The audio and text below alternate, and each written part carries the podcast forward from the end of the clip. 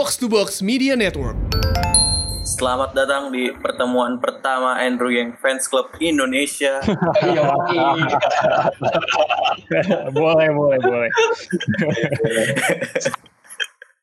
Atau kita buka dengan cara Bang Ray biasa membuka asumsi bersuara, Fe. Gimana, gimana? Episode ini spesial sekali. kita kita Setiap episode spesial ya. Kenapa tuh bang? Maksudnya lo lo punya tagline itu dari mana bang? Oh btw kita kedatangan bang Nathaniel Reyes tuh dari Asumsi Bersuara. Selamat datang Oh. bang Rey. Halo, halo, thank you, thank you. Ini Kenalin diri, diri sendiri dulu deh. Oh iya, yang yang Halo, ada ada apa kita yang sini? tidak dikenal ya, bukan? Iya. Biasa eh, minggu ini eh, intro to politics lagi. Kali ini ada gua Mafe, kedatangan bintang tamunya bang Nathaniel Reyes tuh dari Asumsi Bersuara. Eh, mungkin pertanyaan iseng gue tadi bang, maksudnya lo ngebuka dengan episode ini spesial sekali itu trademark apa gimana bang? Enggak lah, sebenarnya kalau kalau lu dengerin banyak episode nggak semua nggak semua gue ngomong gitu. Cuman eh, emang banyak yang emang banyak yang spesial sih kan tamu-tamu Iya, kita betul. spesial semua mostly ya kan. Udah kayak ini ya. Udah kayak presenter Liga 1 tau gak sih lo? Siapa tuh? Setiap, setiap kali ada setiap kali ada eh, Match. pertandingan semuanya semuanya super big match. Super big match. Persela lawan Persebaya, super big match. Semua aja bikin super big match.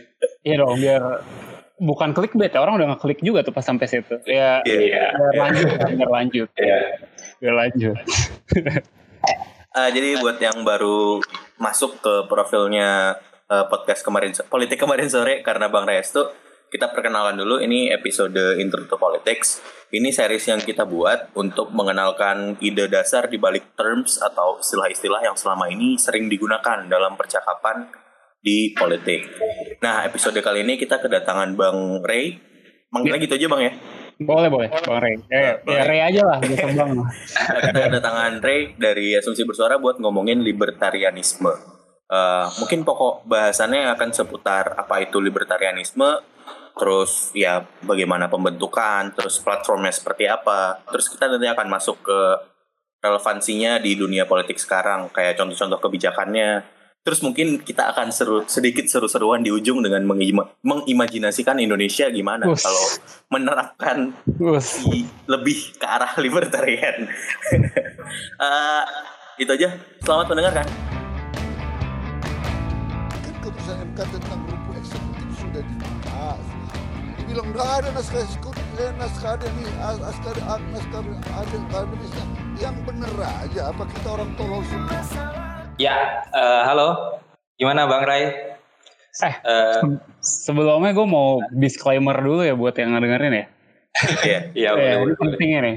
Karena Iya, iya. gue bukan pakar at all nih. Gue gue di gue gue kalau misalnya lu tanya em, apa seberapa paham gue tentang libertarianisme juga, ya nggak dalam-dalam banget juga sih. Gue cuman sebatas em, apa ya? Sebatas token, sebatas token di asumsi ya bang? Iya, kalau kata Pange gue token libertarian. Enggak, maksudnya gue lebih lebih cetek lah sebenarnya lebih kayak apa? eh, di antara semua eh, ideologi-ideologi yang ada ini paling cocok aja sama gue. Hmm. Bukan yang kayak gue bener mendalami dia sejarahnya gimana segala. Ya, Gak apa-apa. Kita bahkan nggak punya ideologi bang. Makanya kita- Nah, apa apa apa apa apa. Gak apa apa, apa. Sentris gitu ya.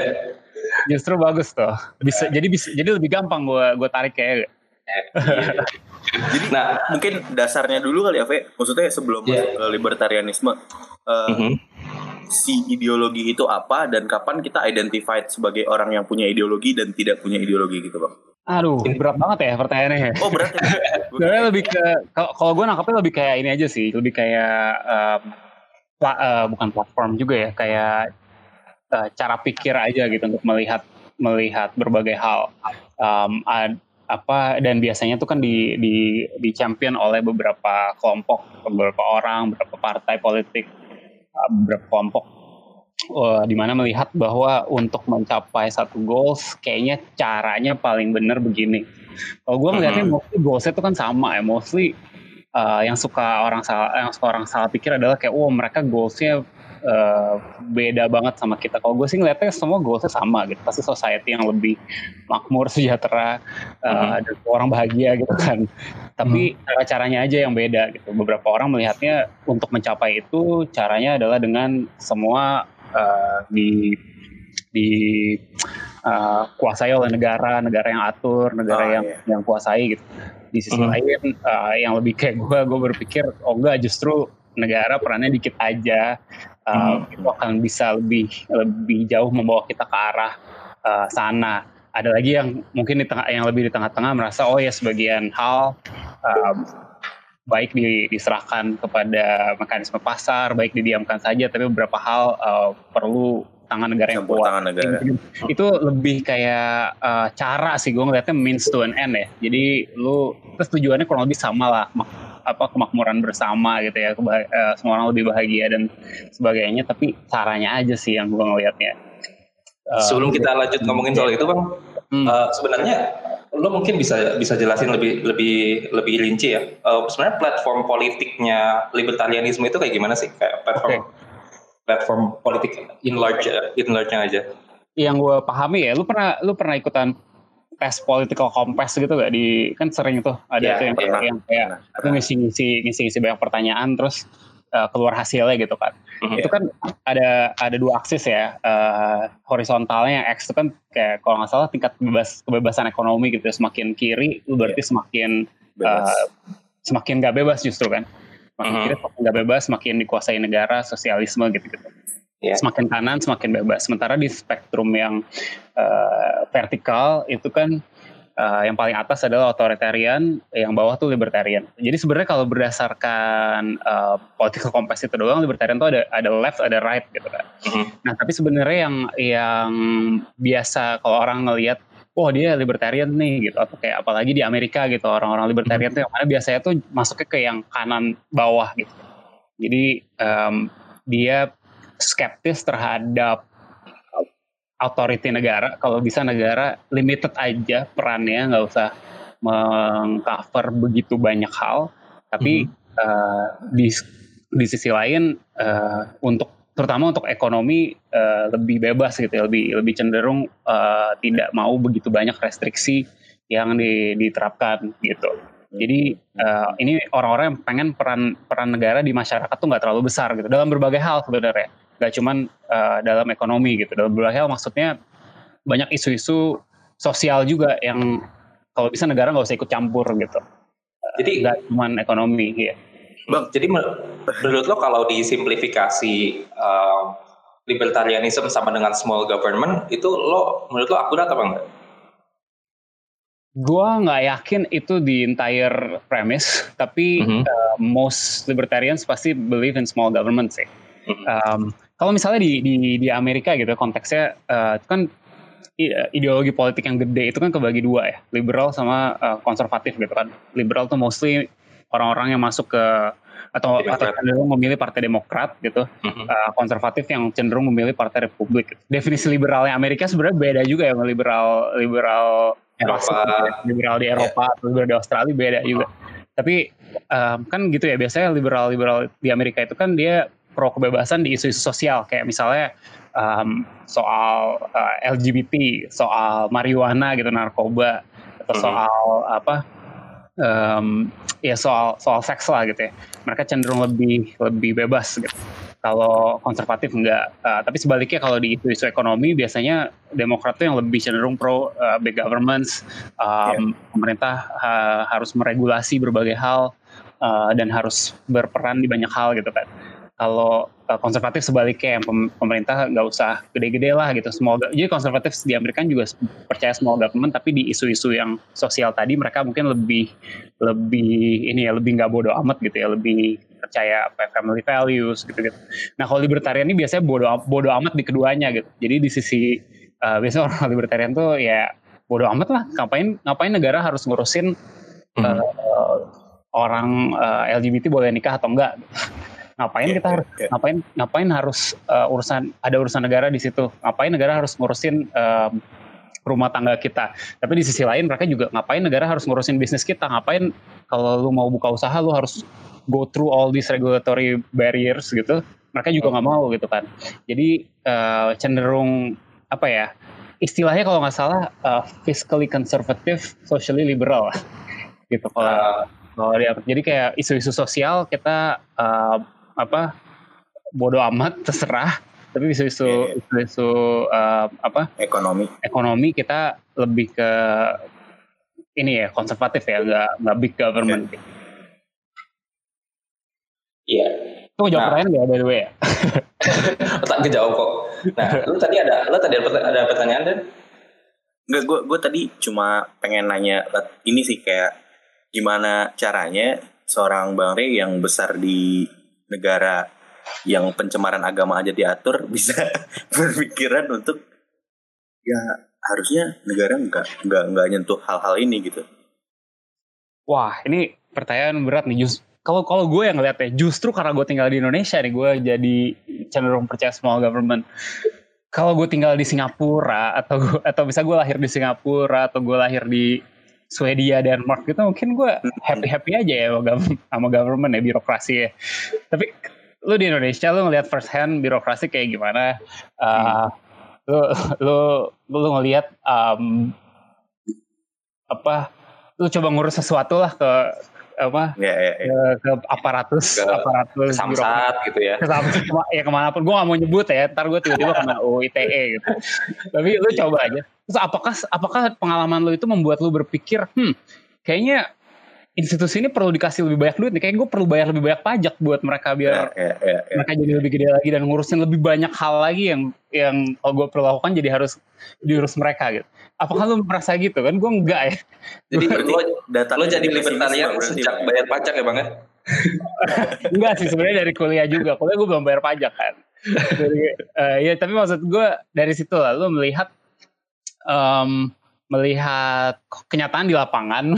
Terus um, gue gue baca baca baca apa ya um, cara me, me beber, cara berbagai berbagai berbagai cara pikir untuk meran suatu negara gitu. Kayaknya di Indonesia lu gak yakin gue kasih lebih banyak duit pemerintah itu institusinya bisa lebih bagus. Ada orang yang percaya begitu, maksudnya ada ada orang yang benar-benar percaya oke okay, kita harus um, bukan berarti institusinya harus dikurangi atau birokrasi harus yeah. dikurangi, tapi institusi harus direformasi dan ya. nggak yeah. salah juga gitu. Gue nggak nggak argue against whatever institution remains harus harus lebih baik dari sebelumnya, of hmm, course. Hmm, hmm. Cuman mm -hmm kayak rada skeptis aja sih gue.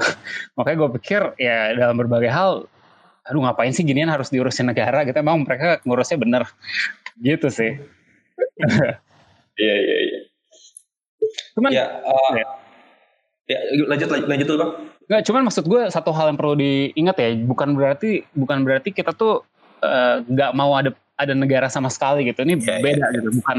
Yeah. Uh, jadi ada ada yang namanya anarko kapitalisme kan. Jadi kayak yeah. anarkis tapi kapitalis di kanan bawah ujung banget. Nggak perlu ada negara biar semuanya di semuanya eh, diatur sama masyarakatnya aja sendiri gitu. Kalau itu sih yang terjadi kayak di Somalia mungkin ya jadinya. Gak ada gak ada gak ada central Iya semua chaos gitu kan. Um, mm. Karena uh, ya kuat-kuatan sendiri aja gitu. Libertarian masih percaya ada peran negara gitu untuk uh, menjaga misalnya hak-hak kita jangan sampai misalnya kalau kecualian lo pasti butuh negara buat buat yeah, yeah, yeah, uh, ngurus gitu kan. Enforcing contracts ini juga penting. Misalnya kayak gue agree nih diundang sama podcast uh, kemarin sore datang sini kan uh, dibayar 10 juta gitu ada kontraknya Enggak sih ini bercanda ya ada kontraknya um, terus tiba-tiba lo gak mau bayar gitu kan uh, eh, gue butuh negara buat nge-enforce uh, gitu. Iya, iya. Dan di luar itu gua, kita juga masih percaya um, ada market failure kan. Market kan nggak selalu sempurna gitu. Ada ada beberapa hal yang yang negara boleh masuk kayak misalnya eh, kasus-kasus uh, biasanya tiga hal ya eksternalitas kayak misalnya polusi um, terus kayak misalnya basic research gitu-gitu. Hal hal-hal yang efeknya nggak nggak hanya diikuti oleh pelaku pasar pelaku pasar tersebut negara boleh masuk. Terus kayak ada problem-problem kayak asymmetric information gitu kayak lu uh, kedua kayak semua pihak di transaksi itu tidak punya informasi yang sama. Kayak misalnya asuransi kesehatan gitu. Itu satu satu case di mana kayak banyak libertarian pun masih kayaknya nggak apa-apa ada ada asuransi kesehatan negara ikutan karena kalau enggak eh, pre, apa semua orang bisa bayar lebih mahal jadinya karena ada asymmetric information sama preminya. Dan tentu public goods ya public goods kayak jalanan uh, mungkin uh, tentara gitu basic defense. Itu hal-hal yang yang mungkin negara boleh masuk karena memang emang pasar nggak mungkin menyediakan itu dengan sendirinya jadi mm-hmm. ini perlu dibedakan tuh jangan small government artinya no government gue nggak nggak mau mengabolish seluruh pemerintahan juga gitu um, bukan anarki lah ya pada akhirnya beda beda beda sama anarki iya yeah. nah gitu. uh, ada yang ada yang memandang bahwa Indonesia itu mungkin kayak jadi agak sedikit libertarian ketika ada desentralisasi, ketika ada otonomi otonomi daerah. Iya, lo memandang itu gimana? Sebenarnya in in principle selalu lebih baik desentralisasi daripada sentralisasi kekuasaan kalau kalau dari sudut pandang libertarian ya.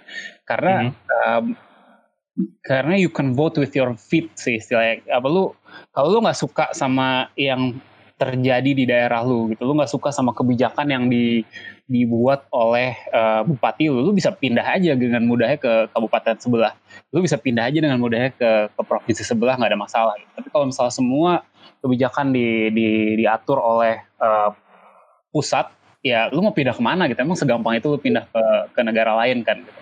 uh, jadi prinsipnya kayak uh, apa satu kalau lu nggak suka lu bisa pergi. Itu satu kan. Uh, lu bisa lu bisa dengan mudah pergi tanpa tanpa uh, tanpa sulit-sulit banget lah kan. Nggak bisa kan lu bilang oh kalau lu nggak suka di Indonesia lu pergi aja keluar. Ya emangnya itu gampang. anti migrasi banget tuh kayaknya. Iya. Tapi maksudnya nggak um, nggak semudah itu kan. Pragmatis aja kalau kalau misalnya lu tapi nggak suka sama kebijakan di Jakarta kan lu bisa pindah ke Bandung, lu bisa pindah ke Jogja, lu bisa pindah ke Surabaya, nggak nggak terlalu ada nggak nggak besar lah isunya gitu kan. Hmm. Jadi um, dari sisi kita tentu lebih lebih prefer itu dan yang lebih penting lagi juga kaitannya sama aku, uh, apa akuntabilitas kayak, kayak lu ada di ada di kalau decision making ada di level terkecil kan dia yang jelas dia yang tahu orang-orang di situ siapa dia yang tahu uh, apa kebutuhannya siapa. Dan dia yang tahu kalau dia gagal orang-orang tuh tahu ini gara-gara gua gitu. Jadi hmm. prinsipnya prinsipnya tentu kita pasti lebih lebih senang uh, desentralisasi daripada sentralisasi. Di Indonesia itu terjadi bukan tanpa masalah obviously gitu kan. Banyak uh, banget kepala daerah yang ya jadi raja kecil lah di daerahnya gitu kan. Um, tapi ini proses sih gue lihat ya. Maksudnya uh, gue merasa itu tetap lebih baik daripada semua dikuasai di pusat. Karena ya you never know emang lu emang lu pasti tahu di pusat orangnya pasti lebih baik dari di daerah kan kan enggak dan kalau kekuasaannya decentralized kan jauh lebih mudah untuk di abuse juga jadi pada prinsipnya sih gue lebih setuju gue setuju setuju aja kalau kalau uh, kalau kita harus semakin banyak uh, keputusan yang di, di, ditarik ke ke daerah. daerah. Walaupun memang memang tadi ada ada ada apa ya ada banyak uh, apa ada banyak masalah juga sebenarnya gitu. Ketika lu uh, ketika lu mau bikin sesuatu di daerah ternyata aturannya malah ribet malah gimana banyak banyak terjadi kayak gitu kan sebenarnya in practice. Tapi in principle gue setuju gitu. Mungkin pelaksanaannya ya harus ya nggak tahu ya gimana caranya. Uh, apa? Kita kita kan balik lagi ke situ bang. Uh, uh. nah sekarang ngomongin soal yang ngedipin tweet lo aja nih. Hmm, nah, iya boleh boleh. ngedipin tweet lo aja nih. Nah, itu kan UBI. Hmm. Uh, eh, UBI itu gue sama Dani pernah nih ngebahas UBI di episode episode sebelumnya kita ngomongin. Oh pernah ya? Gue belum belum ya, dengerin. Kita ngomongin sama Pak Sony Mumbunan yang pada akhirnya masuk. Oh, udah pernah gue undang juga kan? Iya. Yeah. Iya. Yeah. Nah, um, lo ngebahas di tweet lo itu bahwa kita bisa kita bisa ngasih 500 ribu per orang per, di, di Indonesia semua semua orang Indonesia dengan mengurangi setengah dari birokrasi di eh sorry setengah dari spending government yang sekarang. Iya nggak sih? Ya. benar.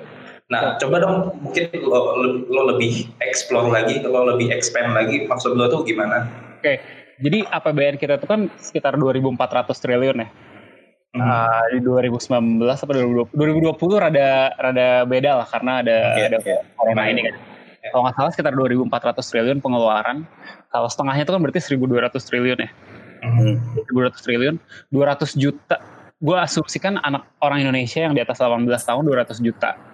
Um, 200 juta kalau lu kasih 500 ribu sebulan atau 6 juta setahun itu kira-kira 1.200 triliun. Berarti setengahnya.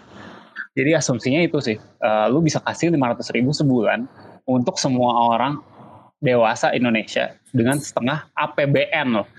Uh, anggaran negara itu nggak cuma APBN kan, ada APBD juga. APBD itu kalau nggak salah total-total sekitar 1000 triliun. Ini tuh hanya setengah dari APBN. Uh, ha, hanya tuh kata yang salah sih, itu gede kan sebenarnya. iya. Iya, um, Kebayangin apa kebayangin kayak setengah dari kementerian hilang tuh gimana ya? Nah, um, itu yang ya maksudnya gue baru sebatas sampai um, me- menggugah ini aja ya, menggugah uh, kalau lu kurangin pemerintahan kita setengahnya lu bisa bisa achieve ini, achieve ini lu bisa hilangin kemiskinan sama sekali, obviously. Jelas dong kan kemiskinan kan uh, sekarang dihitung pendap kalau pendapatan lu per orang di bawah berapa ya 300 sampai 400 ribu atau, ber- atau 500 ribu di berbagai daerah beda-beda. Tapi kalau lu bisa kasih semua orang 500 ribu, oke, okay, dan nomor kemiskinan di Indonesia, bener gak? Um, Di atas kertas gitu itu ya. di atas kertas.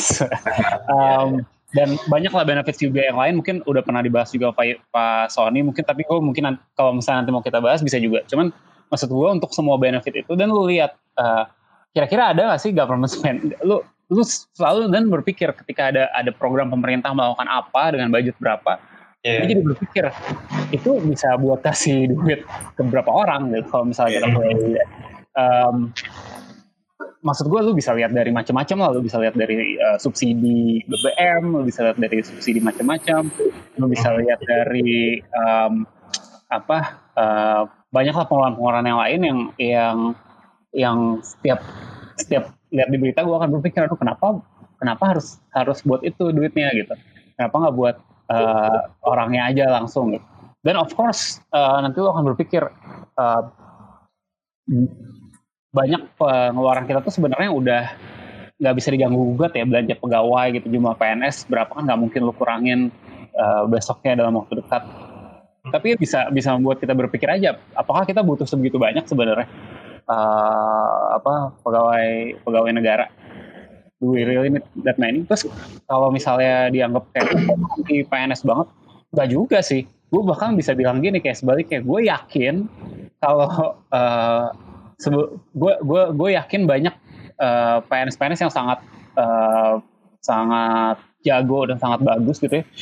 Saya yakin itu sehingga kalau misalnya mereka harus ngerjain pekerjaan beberapa PNS yang lainnya sekaligus, mungkin masih bisa-bisa aja gitu. Mungkin lo bisa bisa bisa melakukan efisiensi gitu. Perusahaan swasta sering kan melakukan efisiensi, negara kenapa nggak bisa gitu um, dan efisiensi kan nggak nggak buruk-buruk banget juga gitu. Nggak nggak berarti lu kehilangan pekerjaan that's it. Kan lu kan uh, ada ada macam-macam lah caranya gitu. Ditawarin uh, golden handshake kayak apa kayak di swasta sering terjadi gitu.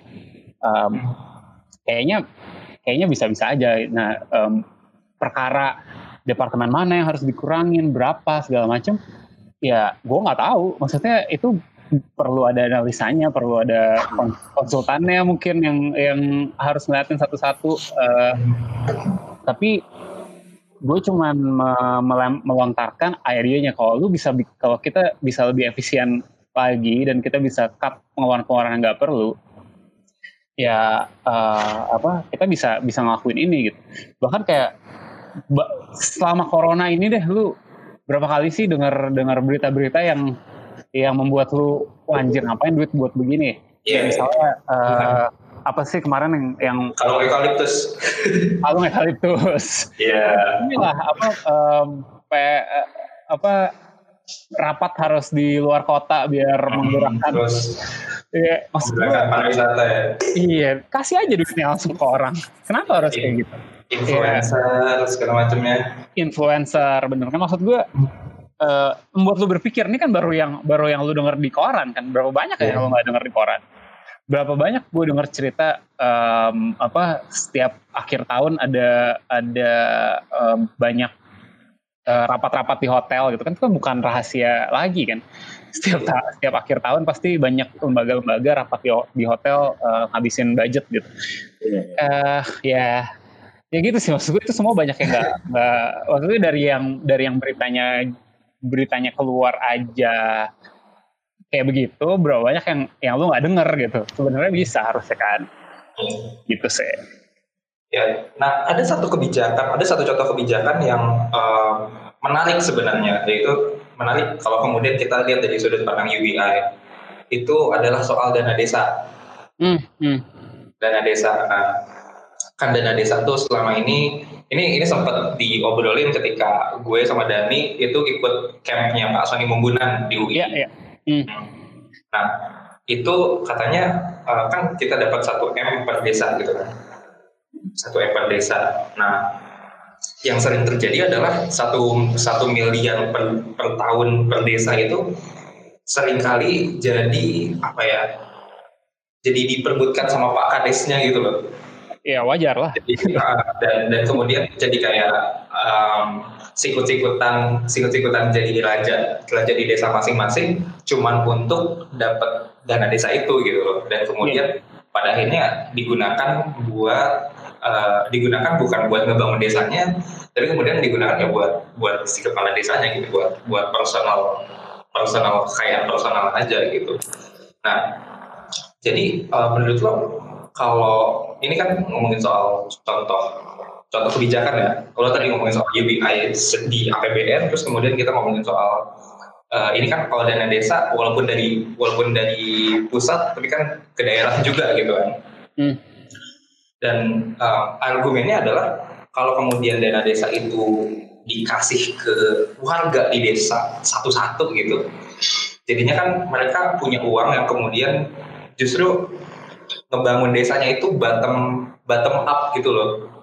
Hmm. Jadi hal-hal yang bisa dibangun kayak jembatan di desa dan segala macamnya itu ya memang diguna, menggunakan iuran yang ya udah dikasih dari UBI itu gitu loh. Iya. Uh, jadi um, gotong royongnya kena, gotong royongnya kena, bottom up-nya kena, terus kemudian desentralisasinya kena juga. Menurut lo gimana? Uh, gue sih ngeliatnya nggak spesifik ke dana desa ya ini, maksudnya by nature um, UBI itu udah pasti mem membuild ekonomi yang lebih bottom up gitu. Karena ketika ketika ketika orang punya extra purchasing power bisa sangat mungkin terjadi banyak bisnis-bisnis baru yang muncul, banyak usaha-usaha baru yang flourish. Karena ada demand ya jadinya kan. Bayangin kalau lu lu di satu area yang yang orang nggak punya nggak punya maksudnya agak, agak kekurangan dan orang nggak punya extra income buat buat uh, hidupnya maksudnya makan aja susah gitu. Terus suddenly semua orang dapat eh, lima ratus ribu sebulan gitu atau entahlah berapa kalau di Amerika kan seribu dolar ya sebulan uh, yang Andrew yang itu. Yeah. Kalau di Indonesia taruhlah taruhlah lima ratus ribu. Bayangin lu jadi berapa banyak opsi yang lu punya. Gitu. Lu jadi punya opsi untuk um, gak cuman buat lu sebagai penerima, tapi lu juga berpikir oke okay, sekitaran gue semua orang punya ekstra lima ratus ribu nih. Gue bisa bikin apa yang yang gue bisa uh, bisa jadi punya pasar nih. Gue bisa bikin usaha sesuatu ada yang bisa jadi ada yang bisa beli dari tadinya enggak gitu kan dan itu bisa bisa lebih ada multiplier effectnya lagi gitu ketika ketika uang itu digunakan dan kalau kalau uh, teorinya kan gini ya itu semakin semakin apa semakin uh, kecil pendapatan semakin besar proporsi pendapatan lu yang lu gunakan untuk uh, spending gitu maka ketika ketika lu kasih uang ke ke kelompok yang paling kecil uh, multipliernya gede kan uh, yeah. apa namanya uh, apa uh, karena sebagian besar dipakai untuk untuk konsumsi gitu terus ekonomi jadi muter gitu. jadi itu bisa benar-benar ngebangun ngebangun uh, perekonomian dari bawah sih betul-betul gitu. Um, dan ba banyak kritiknya kan justru kayak oke okay, dan kenapa nggak hanya hanya kelompok yang yang kecil aja yang yang, yang membutuhkan aja. Kenapa kenapa lu harus kasih ke semua orang gitu universal? Uh, itu kan artinya lu kasihnya ke semua orang. Kalau gue sih mikirnya bukan kas bukan kasih ke semua orang ya tapi semua orang eligible gitu. Lu lu uh, opt in, semua orang bisa dapat tanpa ditanyain. Tapi kalau lu nggak merasa perlu juga nggak apa-apa, lu nggak usah ambil. Atau Kalau lu bisa nggak mau ngeklaim nggak apa-apa ya bang ya. kalau nggak mau klaim nggak apa-apa. Tapi ini contohnya gini ya, mungkin lebih lebih paralel kayak gini kalau misalnya ada ada ada eh, beras miskin atau bantuan BLT hanya ke keluarga miskin gitu. Ada Hmm. ada, ada stigma kan di situ lu untuk bisa bisa klaim itu lu harus mem- mem- me- harus punya ngurus surat bahwa ini seorang miskin Ya, atau waktu itu pernah ada berita kayak di rumahnya dikasih pelang Ya. warga miskin gitu pernah lihat gak lu? Pernah benar. di Palembang ya bang ya. Iya. di mana gue lupa pokoknya ada ada ada ada pelang di rum- depan rumah warga miskin penerima raskin gitu itu kan memberi stigma ya maksud gue UIA ini UIA ini membuat lu nggak perlu nggak perlu ada stigma itu no questions asked Uh, Iya, seolah-olah orang orang yang tadinya kaya nggak nggak bisa susah ya gitu ya. iya benar benar Em, kemarin kan ada ini ya ada kebijakan yang kayak lu kasih 600 ribu sebulan buat pekerja di bawah 5 juta Iya. Iya, itu kan ngelihatnya eh, itu banyak orang mengatakan ini wah ini cikal bakal UBI, ini UBI kah gitu. Itu bukan UBI sama sekali sih, itu jelas targeted. Apalagi targetednya juga orang-orang yang punya pekerjaan formal gitu kan yang punya eh, data di BPJS TK. Em, dan bisa aja tuh orang udah eh, apa ya maksudnya bisa aja orang-orang yang nggak terdaftar sebenarnya jauh lebih membutuhkan kan Iya, dan betul. mereka jadi nggak nggak eligible untuk itu tapi kalau kita benar-benar UBI nggak nggak ada tuh permasalahan kayak gitu dan dan dan juga gue lebih senangnya juga karena em, lebih susah dikorupsi lah lu bayangin kalau semua orang tahu dia bakal dapat 500 ribu. Kalau dia dapat 400 ribu dia tahu lah ini salah gitu kan. Pasti nggak bener. Beda sama kalau lu bakal dapat sembako gitu. Lu mana tahu sembako itu harganya berapa. Eh, ada ada banyak orang yang bisa bisa markup lah di situ. Dari yang harusnya budgetnya berapa jadi berapa. Kalau duit kan nggak bisa. Harusnya logistically speaking juga jauh lebih gampang gitu. mungkin mungkin gue ngaitinnya lebih lebih ke situ ya bukan Iya. bukan spesifik terhadap dana desa gitu. Karena dana desa kayaknya itu another another Yeah, there's not a whole other conversation lah. So. a whole Enggak, Fe, another karena- conversation gitu kalau gue Karena lihat bang Ray emang kepuasannya itu dibubarin setengah pemerintahnya Fe sebenarnya. Seneng gak sih lo? Iya, iya. Ya, eh, kalau ta- oke ini gue gue satu ini ya bahwa gue itu kayaknya kayaknya bukan libertarian kafah sih gue kayak soft libertarian karena libertarian. Apa dong? Ah, Apa dong? Eh libertarian yang bener kayaknya nggak akan nggak akan dukung tuh eh, apa pajak orang buat dibagi-bagi redistribusi kekayaan kayak gitu UBI lebih redistribusi Iya, iya, kekayaan apa benar, apa, benar. apa bukan itu jelas itu redistribusi kekayaan kan Iya, iya. Eh, tapi gue simply melihatnya adalah em, dengan dengan pajak yang sama, maksudnya dengan pendapatan negara yang sama, eh, lu bisa ngelakuin ini semua tanpa tanpa harus menambah pajak, tanpa harus me, me- me- apa ya, me- memerah lagi eh, sebagian orang untuk dipajakin buat ngasih orang lain. Pakai yang ada sekarang aja udah bisa gitu, gue pikirnya sih. Bang, Eh, gue pengen lari dikit dong bang. mhm. Eh, terkait kan kalau ngomongin UBI di Amerika hubungannya sama ya social welfare atau social security net gitulah kan, social safety net. Hmm. Nah, apa yang libertarian ini punya against eh, social safety net itu? Kenapa pengen di abolish sama sekali? Udah kita ganti ini aja. Em, nah itu ya kalau karena kalau gue nggak nggak entirely kayak gitu juga sih tapi kalau kalau gue kalau gue nangkepnya lebih ke em, merasa bahwa banyak program-program kayak gitu yang mere- mereka mungkin ya banyak merasa program-program kayak gitu banyak nggak efisien dan dan mungkin bisa bisa dijalankan lebih baik di di oleh swasta gitu. Contohnya misalnya kayak Social safety net itu yang unemployment benefit ya? ada Ya, macam-macam. ada macam-macam ada food stamps ada unemployment benefits ada uh, Medicare for all ya Medi- Medicare Medicaid gitu kan. Medicaid gitu-gitu. Eh, apa? K- kayaknya orang-orang yang yang konservatif orang-orang yang libertarian di di Amerika eh, lebih ngelihatnya ini semua sebenarnya bisa bisa di, di- dilakukan lebih baik oleh swasta gitu kayak misalnya sem- Oh, kayak bukan berarti lu kalau sakit lu harus bayar sendiri ke rumah sakit kan tapi gimana supaya private insurance tuh bisa bisa lebih bersaing gitu satu sama lain. Nah ini yang kalau gue sendiri nggak setuju nggak nggak entirely setuju ya. Gue gue Hmm, hmm, bahkan makanya tadi gue bilang gue nggak libertarian kafa ya gue gue Iya. mendukung BPJS for all man Iya benar. Eh, karena gue mikir ya apa basic be, apa basic health care uh, insurance itu bagian dari yang tadi gue sebut asymmetric information kan. Iya. Kayak, kayak gampangnya gampangnya gini contohnya. Kayak misalnya misalnya satu populasi um, uh, sebagian orang sak, uh, sakit-sakitan, sebagian orang sehat gitu ya. Terus um, terus dibiarkan aja, udah pasti yang yang sehat lebih nggak likely untuk mau beli private insurance kan karena mikir yeah, ah gue kan gue kan sehat gitu. Jadi mungkin hanya yang lebih sakit yang mau beli private insurance. Terus orang orang-orang uh, bukan orang terus si perusahaan asuransi misalnya akan berpikir oh ternyata yang beli yang beli beli asuransi ini uh, sakit semua. pada pada sakit-sakitan nih artinya preminya harus gue mahalin dong karena resikonya nggak cover nih berarti. Preminya dia mahalin. Semakin preminya dia mahalin semakin orang yang lebih agak sehat dikit nggak mau beli dong uh, ya, benar gak? Dan itu berjalan terus. Nah itu itu konsepnya uh, itu karena terjadi asymmetric information, informasi yang dimiliki uh, sama pemain di pasar itu sama si perusahaan asuransi nggak nggak nggak sinkron gitu dengan dengan kenyat dengan keadaan nyatanya.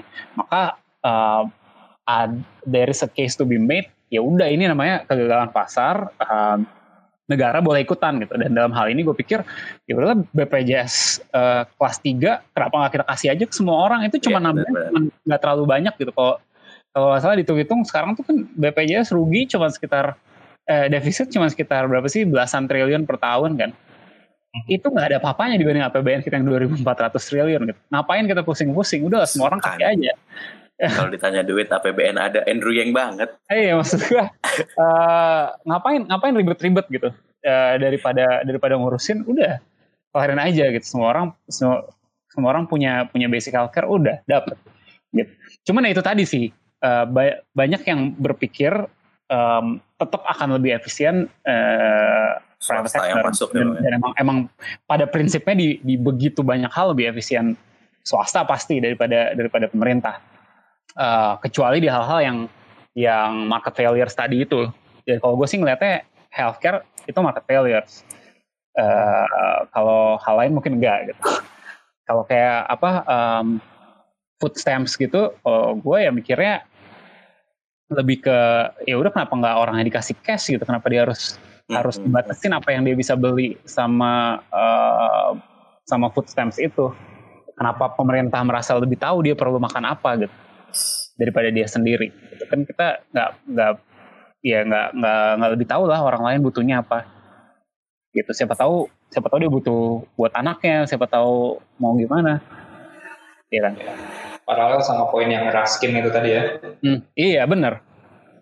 Um, dan dan dan lebih sulit di ya lebih sulit dimainin lah. Lu lu buat food stamps oke lu boleh beli barang dari toko ini ini ini lu boleh beli barang ini ini ini kan kita nggak tahu kan ada ada permainan tuh mungkin di penyediaannya gimana ada Supaya. potensi lah ada potensi permainan di situ oh lu kasihnya duit kan enggak lu lu bikin orang boleh boleh apa boleh boleh nentuin sendiri lah dia dia butuhnya apa gitu. Nah, menurut gue poin soal uh, ada potensi permainan ini ini penting buat gue satu poin lagi ya yeah. yang okay. yang perlu di ini adalah uh, pasar bebas tuh tidak sama dengan kroni kronisme ya. Karena orang tuh punya stigma yang buruk banget terhadap kapitalisme itu sebenarnya lebih yeah. kronisme sih. Kronisme tuh artinya sebagian orang berkroni dengan pemerintah untuk uh, mencari rente gitu, memburu rente, memburu uh, supernormal profit. Kayak misalnya um, misalnya banyak lah kebijakan-kebijakan kayak oke okay, kita larang impor untuk barang X atau kasih kuota impor untuk barang Y. Itu yang yang pesta pora kan orang-orang yang punya kuota itu. Gimana cara dia bisa dapat kuota itu? Mungkin dia lobby lobby mungkin dia nggak um, tahu gimana caranya tapi kalau dia punya kuota itu dia yang yang pegang rentenya kan. Dia ini ngasih uh, ngasih contohnya diplomatis banget ya nggak? Kayak bang Faisal Basri Oh iya, contoh contoh utamanya bisa didengerin di asumsi bersuara bareng Bang Faisal. Biar Bang Faisal aja yang ngomong gue sih nggak berani. Lempar aja tanggung jawab ya. Iya, iya, iya. Maksudnya um, banyak sekali yang kayak gitu-gitu tuh uh, apa ya? Orang-orang uh, kapitalis-kapitalis apa ya, get in bed with the government lah untuk untuk dapetin kebijakan-kebijakan yang sesuai sama keinginan mereka, sesuai sama kebutuhan mereka gitu. Sementara kalau kalau pasarnya bener-bener bebas, nggak bisa kayak gitu gitu. Lu lu bebas bebas uh, impor misalnya lu akan bersaing sama semua orang gitu. Lu nggak punya nggak punya hak nggak punya super normal profit nantinya gitu. Maka kalau misalnya orang-orang pada pada nggak suka sama billionaires gitu, ya, banyak kan anti anti billionaires, the billionaires shouldn't exist.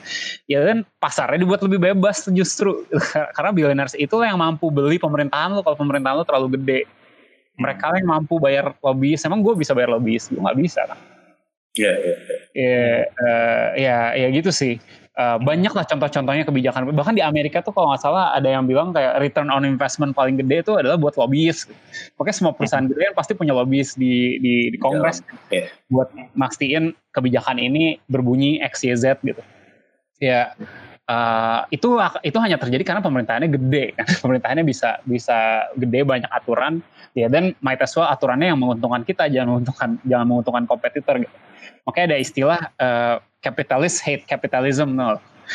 karena karena buat mereka nggak nggak seneng lah kapitalisme yang bebas lu lebih seneng kalau misalnya yeah. pemerintah ngatur segala hal dan uh, pemerintah memilih siapa pemenangnya dalam perekonomian dan pemenangnya itu gua gitu hmm. dan cara cara cara gua memastikan itu ya ya dengan dengan tadi dengan dengan hire lobbyist dengan dengan uh, suap suap I don't know kalau di Amerika kan ada lah suap-suap legal ya. Lu uh, mendukung kampanye orang nanti di, di dibalas ada balas budi gitu-gitu. Ya ya itu sih itu karena negaranya gede aja dan negara ngurusin begitu banyak hal ya ya might as well urus might as well bantu gua gitu kan. Iya, bukan cuma di Amerika doang, sebenarnya di Indonesia juga ada kayaknya. Oh ada ya? Kayak gimana tuh misalnya?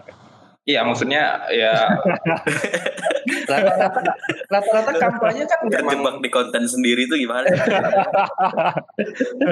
rata-rata kampanye kan memang banyak di backing perusahaan kan, eh, eh perusahaan, pengusaha kan. Kalau nggak kayak gitu ya nggak akan jalan kampanyenya. Nah, uh, kalau di Indonesia kita nggak terlalu nggak seterbuka itu ya, maksudnya ya, yeah. kita tahu sama tahu lah mungkin mungkin banyak terjadi kayak gitu tapi nggak nggak terbuka itu kayak kampanye siapa dibiayai sama sama yeah, yeah. mana uh-huh. kita kan masih ya diam-diam lah cuma cuman ya semua orang tahu lalu kan nggak mungkin bisa uh, kampanye nasional triliunan tanpa ada ada bantuan-bantuan kayak begitu uh, kalau di Amerika mungkin lebih lebih clear aja ya dia dapat dapat donasi dari mana-mana ada aturannya satu orang boleh donasi berapa banyak gitu gitu yeah. Maka, Jadi oh, memang soal ini soal ini menarik banget idenya Andrew yang yang lain man bukan Yulia ya. Ada si ini ya uh, demokrasi dolar ya bang? Ya? Demokrasi dolar sebenarnya. Nah. Jadi idenya tuh kayak negara ngasih lu 100 dolar setahun, tapi lu cuma boleh sumbangin ke calon-calon kandidat politik atau organisasi-organisasi politik atau partai politik gitu. Hmm. Jadi jadi ide dia instead of ngelarang companies ngebayar politisi, idenya adalah nge-wash out aja corporate money. Kalau semua orang punya duit 100 dolar, lu dapat dukungan dari uh, sejuta orang, lu dapat 100 juta dolar. Man. 100 juta dolar tuh nggak uh, susah lah di di di di dilawan disaingin sama, sama lobby korporasi. Itu itu juga pas itu itu justru satu ide yang pas pertama kali gue denger Andrew yang ngomong gitu, gue main main blown banget tuh kayak wah anjir yeah, yeah. bener juga ya. Pintar nih orang. itu itu awalnya justru kayak kayaknya episode yang lebih ini buat lo kita bahas kebijakan-kebijakan Andrew yang yang cocok di Indonesia aja bang ya. Wah bisa itu banyak banget mas. Jadi, jadi intro to politics Andrew yang 101 ya bukan Iya harus harusnya judulnya yang 101 ini. Iya iya. Ya. Uh, poin terakhir. Nah ini kan tadi kita udah ngomongin soal kebijakan, udah ngomongin soal platform-platform libertarianisme. Nah kita so, sekarang kita reimagine Indonesia yang lebih libertarian gitu. Us kalau kita reimagine itu tapi take take aways yang tadi itu kan sebenarnya government boleh small tapi hmm. tetap integritinya kayak basic basic government prinsipnya tetap harus tinggi kan kayak integritinya harus tetap tinggi keterbukaan harus tetap tinggi kejujuran harus tetap tinggi karena kalau enggak ya justru small government nggak bisa ngapa-ngapain gitu kan betul, tapi betul. itu yang gue punya masalah sih Fe maksudnya Gimana? Bang Ray tadi ngomong ngilangin uh, setengah terus kan yang uh, inti atau core buat minimal government itu kan polisi, terus tadi tentara sama hmm. apa gitu tadi Bang Rekut. Kayaknya kita ditinggalin yang buruk-buruk doang gitu Bang. Anjir, bener juga loh. Digandeng buruk-buruk aja. Oh, bukan gue yang ngomong ya, Batu ya. Iya kalau kalau segitu doang kalau ada masih tukang- oke bang. Ada tukang Batu. Aduh. Uh, Dani, bukan rumah gue. Ya kan tinggal juga dia mau apa-apa sendiri bang. nah itu gimana bang? Maksudnya nggak tahu ya gue nggak ngomong gitu ya nggak intinya gue gue gue percaya gue percaya semua institusi negara yang ada yang ada harus eh, harus selalu lebih baik itu gue percaya lah maksudnya institu apa in- institutional reform itu penting gitu di, di banyak di di banyak tempat. Dan gue udah udah udah ngelihat juga lah banyak eh, nggak nggak semua buruk lah dari tadi dari tadi kesannya kayak semua eh, birokrasi buruk nggak nggak juga gitu. Ser- belakangan gue ngurus KTP udah jauh lebih cepet lah daripada sebelum sebelumnya KTP, KTP elektronik di korupsi ya. Oh, maksud gue eh, ba- banyak lah yang yang yang udah udah udah lebih baik gitu. Di di, di beberapa kementerian udah ada udah banyak yang reformasi birokrasi gitu yang benar-benar uh, me- mengedepankan orang-orang yang bagus uh, dan pinter-pinter. Makanya itu gue gue gue percaya banget kalau kalau kalau sebagian yang pinter-pinter yang remains bisa jauh lebih baik sih pasti. Eh, apa eh, walaupun jumlahnya berkurang walaupun jumlah yang yang di diurus lebih sedikit Eh, gitu sih maksud gue tetap tetap perlu reform lah gue nggak bilang nggak bilang ya udah kita tinggalin nama yang jelek-jelek aja dan tapi buat gue berpikir sih tadi iya Hai bang bang kayak juga Nih gue mau masuk poin terakhir nih. ya Eh, silakan. Kalau kemudian ini ini kayak kita mengimajinkan Indonesia yang lebih libertarian. Mungkin nanti em, Dani bisa Dani bisa chip in idenya kayak gimana terus Bang Bang Reyes tuh bisa kayak gue mengimajinasikannya seperti ini. Tapi Boleh. tapi gue em, kalau bisa pitch satu apa ya satu satu bukan satu ide bukan solusi juga kayak ngebayangin aja. Sebenarnya dari diskusi ini gue gue ngerasanya kalau government itu ekspertisnya itu cuman satu sebenarnya harusnya ekspertisnya itu cuman soal power itu dilaksanakan dengan jujur gitu dilaksanakan dengan keterbukaan dan integritas sisanya government tuh gak perlu punya ekspertis gitu loh. Misalnya em, lo tadi ngomongin soal ngurangin kementerian-kementerian kan? Jadi sebenarnya kita tuh nggak perlu nggak perlu punya kementerian kehutanan gitu. Kita yang penting adalah polisi dikasih wawasan kehutanan gitu ya nggak sih? Dikasih wawasan kehutanan terus kemudian ya ekspertisnya ekspertisnya bukan dari pemerintah tapi ya dari dari LSM atau dari dari apalah gitu dari dari orang-orang yang dari akademisi gitu. Jadi problem kehutanan itu kemudian ya karena problem kehutanan itu pada akhirnya problem penegakan hukum juga ya nggak sih?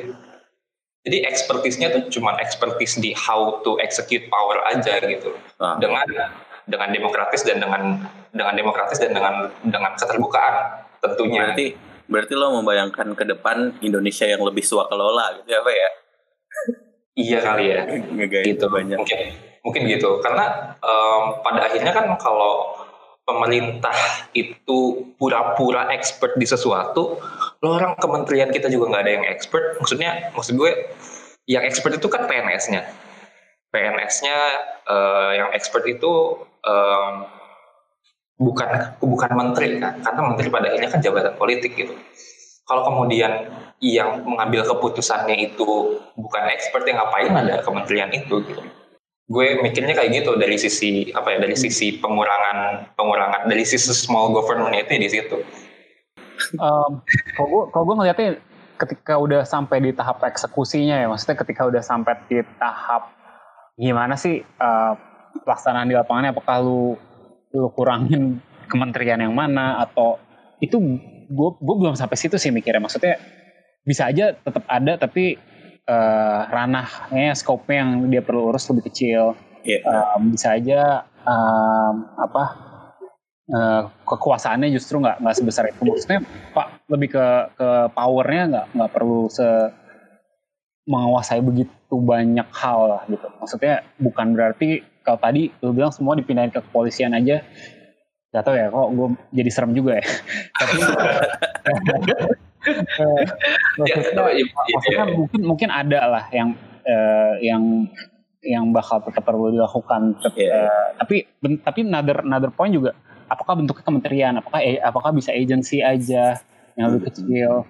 Apakah segala hal um, apa ya kan kan banyak lah ke ininya. Apa sih ke apa sih sebenarnya yang dibutuhkan dari uh, dari lembaga mengurus kehutanan apakah lu perlu aparatus kementerian dengan banyak uh, direktorat jenderal segala macam atau sebenarnya cuma perlu satu agensi atau sebenarnya cuma kayak, kayak gitu-gitu yang perlu dipikirin gitu apakah, yeah, apakah yeah. ada beberapa hal yang lu bisa lebur aja uh, satu kementeriannya jadi ngurusin maksudnya dari tiga jadi satu atau mas ba banyak lah uh, yang yang bisa dipikir untuk efisiensi ini gitu menurut gue sih lebih ke skopnya lebih ke skopnya aja apa apa aja yang yang perlu diurus gitu. Oke. Okay, okay. Mungkin ya. Lu mau chip in ide dan?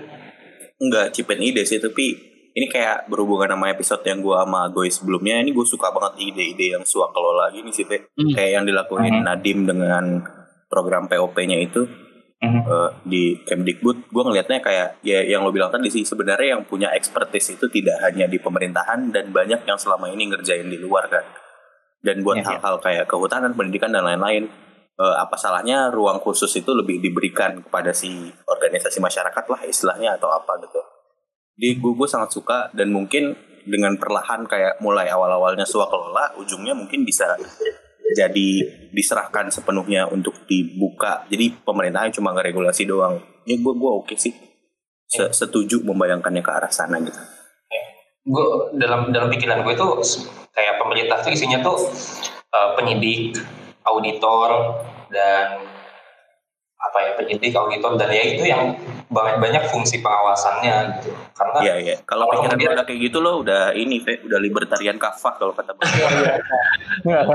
kemudian kan di kemudian kan kalau kita tadi balik lagi ke isu desentralisasi kemudian banyak banyak power dikasih ke daerah gitu kan nah cuman yang pusat ini harus tanggung jawab ke daerahnya cuman tanggung jawab pengawasan aja gitu ya, nggak betul. nggak tanggung jawab nggak hmm. tanggung jawab soto yang bikin kebijakan buat daerah gitu betul betul. Banyak kan pada akhirnya kan banyak yang kayak ini kebijakan buat semua daerah tapi ya ada yang lebih efektif daerah ini yang sama sekali nggak efektif daerah mana gitu kan. Ya gitu aja. Ada? ini ini bagian ada. paling suka dari asumsi bersuara Fe. Yo yo yo. Oke bang Rey. Uh, kita udah ada di ujung nih pertanyaan apa yang belum kita tanya tapi pengen banget lo sampaikan gue paling suka bagian itu bang sumpah Pertanyaan brilian banget menurut gue buat mengakhiri sebuah pembicaraan. Brilian karena gue nggak perlu mikirin mau nanya apa, udah dapet iya, jawaban yang bagus-bagus dari situ. Iya. Iya. iya. Uh, apa ya? Mungkin so, mungkin kita belum belum sentuh soal ketimpangan ya, karena ah, iya, betul. Betul, biasanya, biasanya uh, kritik terbesar terhadap um, apa pasar bebas kan menimbulkan ketimpangan. Kalau gue sih melihatnya lebih ke uh, source-nya dulu dari mana gitu. Ketimpangan itu source-nya dari mana?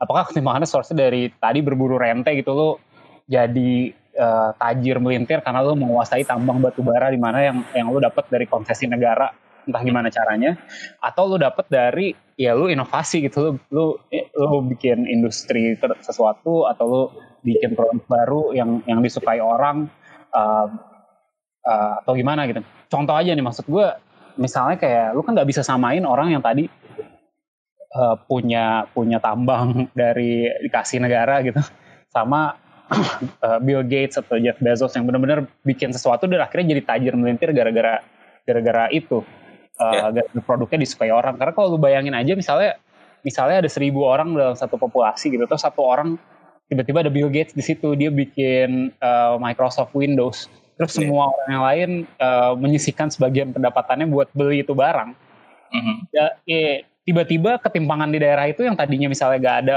ketimpangan semua orang pendapatannya sama tiba-tiba satu orang ini jadi menguasai Kaya begitu banyak hmm. kan tapi apakah itu hal yang buruk kan uh, di situ pertanyaan itu. Dan uh, kalau gue ngelihatnya kayak uh, di in most cases yang terjadi adalah semua orang tambah kaya tapi beberapa orang tambah kayanya lebih cepet aja dari yang lain. Yeah, yeah, yeah. kan kayak yang kaya makin kaya yang miskin makin miskin. Tuh lihat kayak di Cina um, ini mungkin mungkin banyak yang akan men-challenge gue pernyataan ini ya. Tapi di ketika Cina mulai mulai mengembrace pasar gitu ya dibanding sebelumnya di tahun 80-an uh, mereka mulai mengembrace pasar um, itu satu miliar orang kalau nggak salah terangkat dari kemiskinan gitu dari tadinya uh, bener-bener uh, apa miskin banget. Sekarang mereka mungkin udah nggak miskin lagi. Tapi apakah ketimpangan meningkat drastis? Meningkat drastis gitu. Tiba-tiba sekarang ada orang kayak Jack Ma uh, Alibaba gitu kan. Ada ada Ma Wateng yang uh, Tencent gitu.